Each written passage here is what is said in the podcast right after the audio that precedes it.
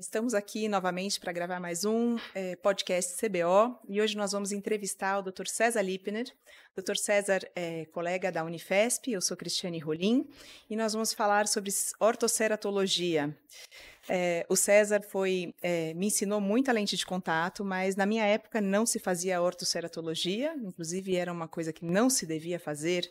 Então eu vou perguntar para o César é, pedir a ele primeiro para se apresentar, falar um pouquinho da formação dele e falar um pouquinho é, sobre a história da ortoceratologia e, e depois a gente vai ver como é que a gente está hoje em dia. Vamos lá, César. Obrigada, viu, por estar conosco. Obrigado pelo, pelo convite. Bom, eu sou formado na Escola Paulista de Medicina, fiz residência lá, mestrado e estou lá até hoje, sou é, chefe do setor de lente de contato e refração. Uh, nós começamos a trabalhar com ortoceratologia é, em 2003, quando chegou a primeira lente aqui no Brasil, a BE, é, trazida por uma das empresas de lente de contato aqui. Uh, e nós fomos convidados para fazer um curso lá nos Estados Unidos com a pessoa que fez uh, essa lente, que idealizou essa lente. E aí nós viemos para o Brasil, eu montei um setor de ortoceratologia dentro do setor de lente de contato lá da Escola Paulista e começamos a atender esses pacientes. É, fizemos algumas publicações, depois tivemos uma, uma pós-graduanda que fez várias publicações é, em revistas de, de, de bastante impacto é, e tivemos uma experiência inicial bastante satisfatória dentro daquela proposta daquela lente que seria corrigir até menos 5 astigmatismos até um a favor da regra, até um e meio contra a regra. Uh, o índice de sucesso bastante grande, se mostrou um método uh, seguro e o, bem diferente do que era a ortoceratologia antes. Que a ortoceratologia antes era é, é, a lente tocar a córnea para aplanar a córnea uh, e, com isso, reduzir a necessidade do óculos durante o dia. Uh, só que os materiais não eram gás permeáveis, os desenhos eram muito pobres, uh, e com essa nova geração de lentes que surgiu nessa nova, nessa nova fase, uh, os, os, os resultados começaram a ficar bem mais interessantes, porque o material também era gás permeável e os desenhos tinham uma outra concepção. então não era um toque na córnea, é só uma região em que você não consegue ter, de, é, detectar a fluoresceína, porque a fluoresceína precisa pelo menos de 20 micra uh, para ela se mostrar presente na biomicroscopia. E os trabalhos mostravam que existia é, uma camada de lágrima, portanto de fluoresceína, mas que não era detectada. E o mecanismo é, é de, a gente achava que era migração de células epiteliais do centro para a meia periferia, mas na verdade era de líquido intracelular que migrava, porque você tem uma região é, mais elevada da lente, que é uma zona é, reversa, uh, e você tem ali um acúmulo de líquido, isso cria uma diferença de pressão do centro para a periferia, uh, e existe uma migração de líquido do centro para a periferia. Então a gente tem um afinamento do centro, um, um aumento na espessura da meia periferia e, esse, e essa mudança faz com que haja um aplanamento da córnea. E aí o método se mostrou é, bastante previsível uh, e os resultados, pelo menos pra, naquela época, para baixas ametropias, até 4, 5, foi bastante interessante, com a maioria dos pacientes é, satisfeitos, uh, pouquíssimas Uh, complicação, complicação, eu não lembro de ter visto nenhuma, tinha às vezes alguma uh, intercorrência, mas se mostrou um método bastante uh, interessante.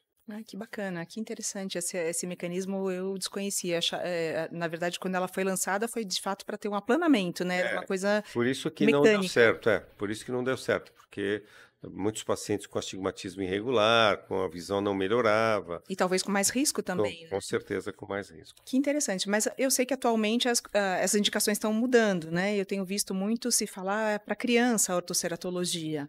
Então, eu acho que isso é uma coisa bem recente, vem acompanhando essa onda é, do, da tentativa de controle da miopia, porque a gente tem alguns trabalhos mostrando que tem tido um aumento do, do, da prevalência de miopia. E, e, aí, então, foi uma mudança de indicação recente, né? É, não é uma mudança, mas é um, uma outra indicação é, que não tinha antes, porque normalmente a indicação é para pacientes que querem operar, mas não podem, ou porque não têm idade, porque o grau não está estável, é, ou porque é, tem a córnea fina, por exemplo, existe uma suspeita aí de, de uma eventual anormalidade na córnea, pessoas que precisam fazer um concurso e não podem usar óculos no momento da admissão, eles fazem ortoceratologia e eventualmente até param depois. Algumas profissões, como bombeiros, profissões de, de que, que têm contato com água, com fogo, com calor, é, pessoas que praticam esportes aquáticos é, e que querem, não querem usar óculos ou não, não querem usar lente, pessoas que, por exemplo, jogam é, tênis, beach tênis por causa da areia, ou tênis com saibro, enfim, tem várias indicações. E a essas eh, se observou ao longo dos anos que eh, havia também um, um efeito adicional de diminuir a progressão da miopia.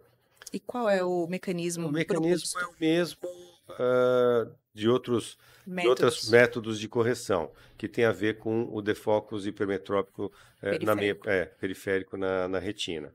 Uh, então, se somou a isso essa outra indicação.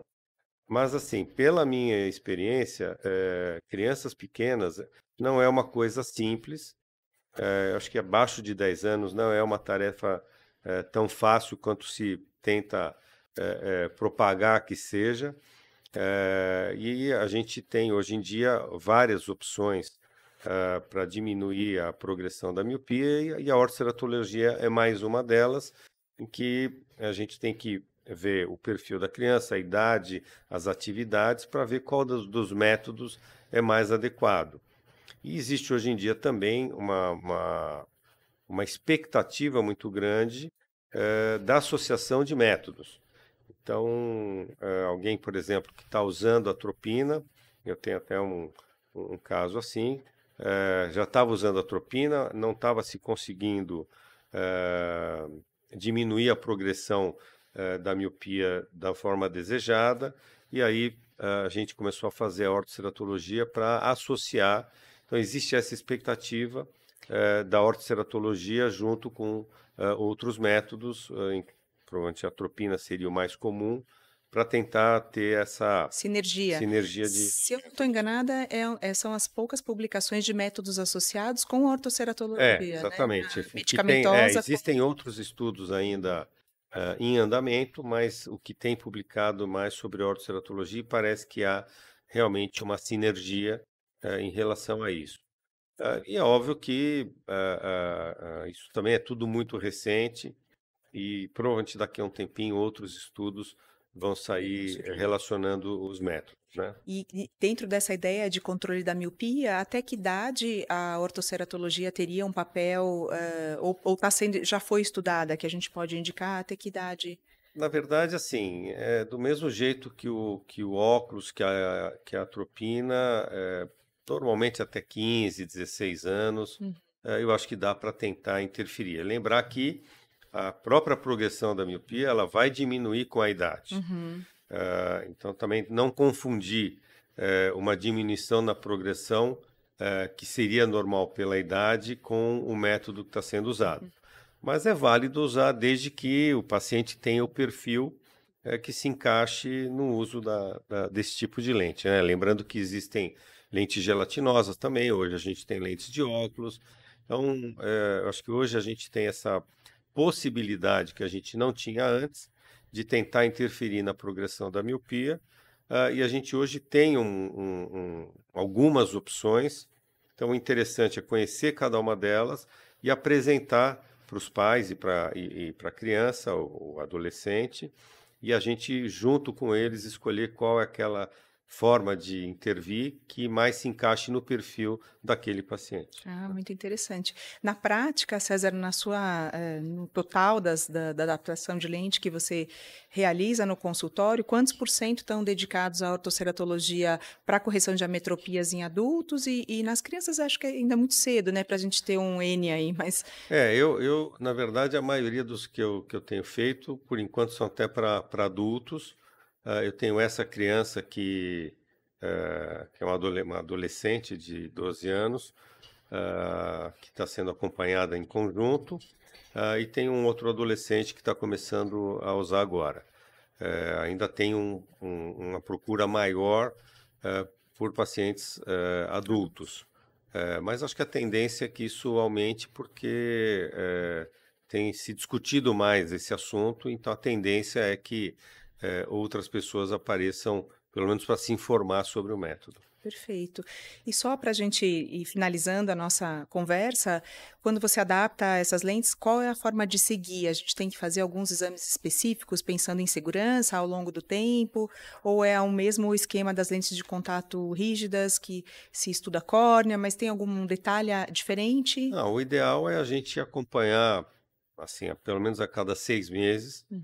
E aí, é, obviamente, conversando com o paciente, obtendo informações de como está o uso. Uhum. Uh, e talvez o principal parâmetro seja a própria acuidade visual sem correção, uma refração residual e a topografia, que vai nos dar uma ideia sobre a mudança que a gente teve eh, no mapa eh, axial, que vai dar o poder de refra refrativo de, de, de mudança, e a topografia tangencial, que vai dar uma ideia do posicionamento da lente, se ela está sendo é, correta durante a noite. Então, a gente, talvez o principal parâmetro seja a topografia juntamente com a história e o, o exame oftalmológico habitual. César, muito bom, aprendi, foi muito bom. bom. Fiquei feliz, espero que tenha sido bom também para quem está nos ouvindo. Agradeço muito a sua presença e vamos encerrar mais esse episódio. É, muito obrigada pela sua participação. Eu agradeço mais uma vez, espero que todos tenham aproveitado. Muito obrigado.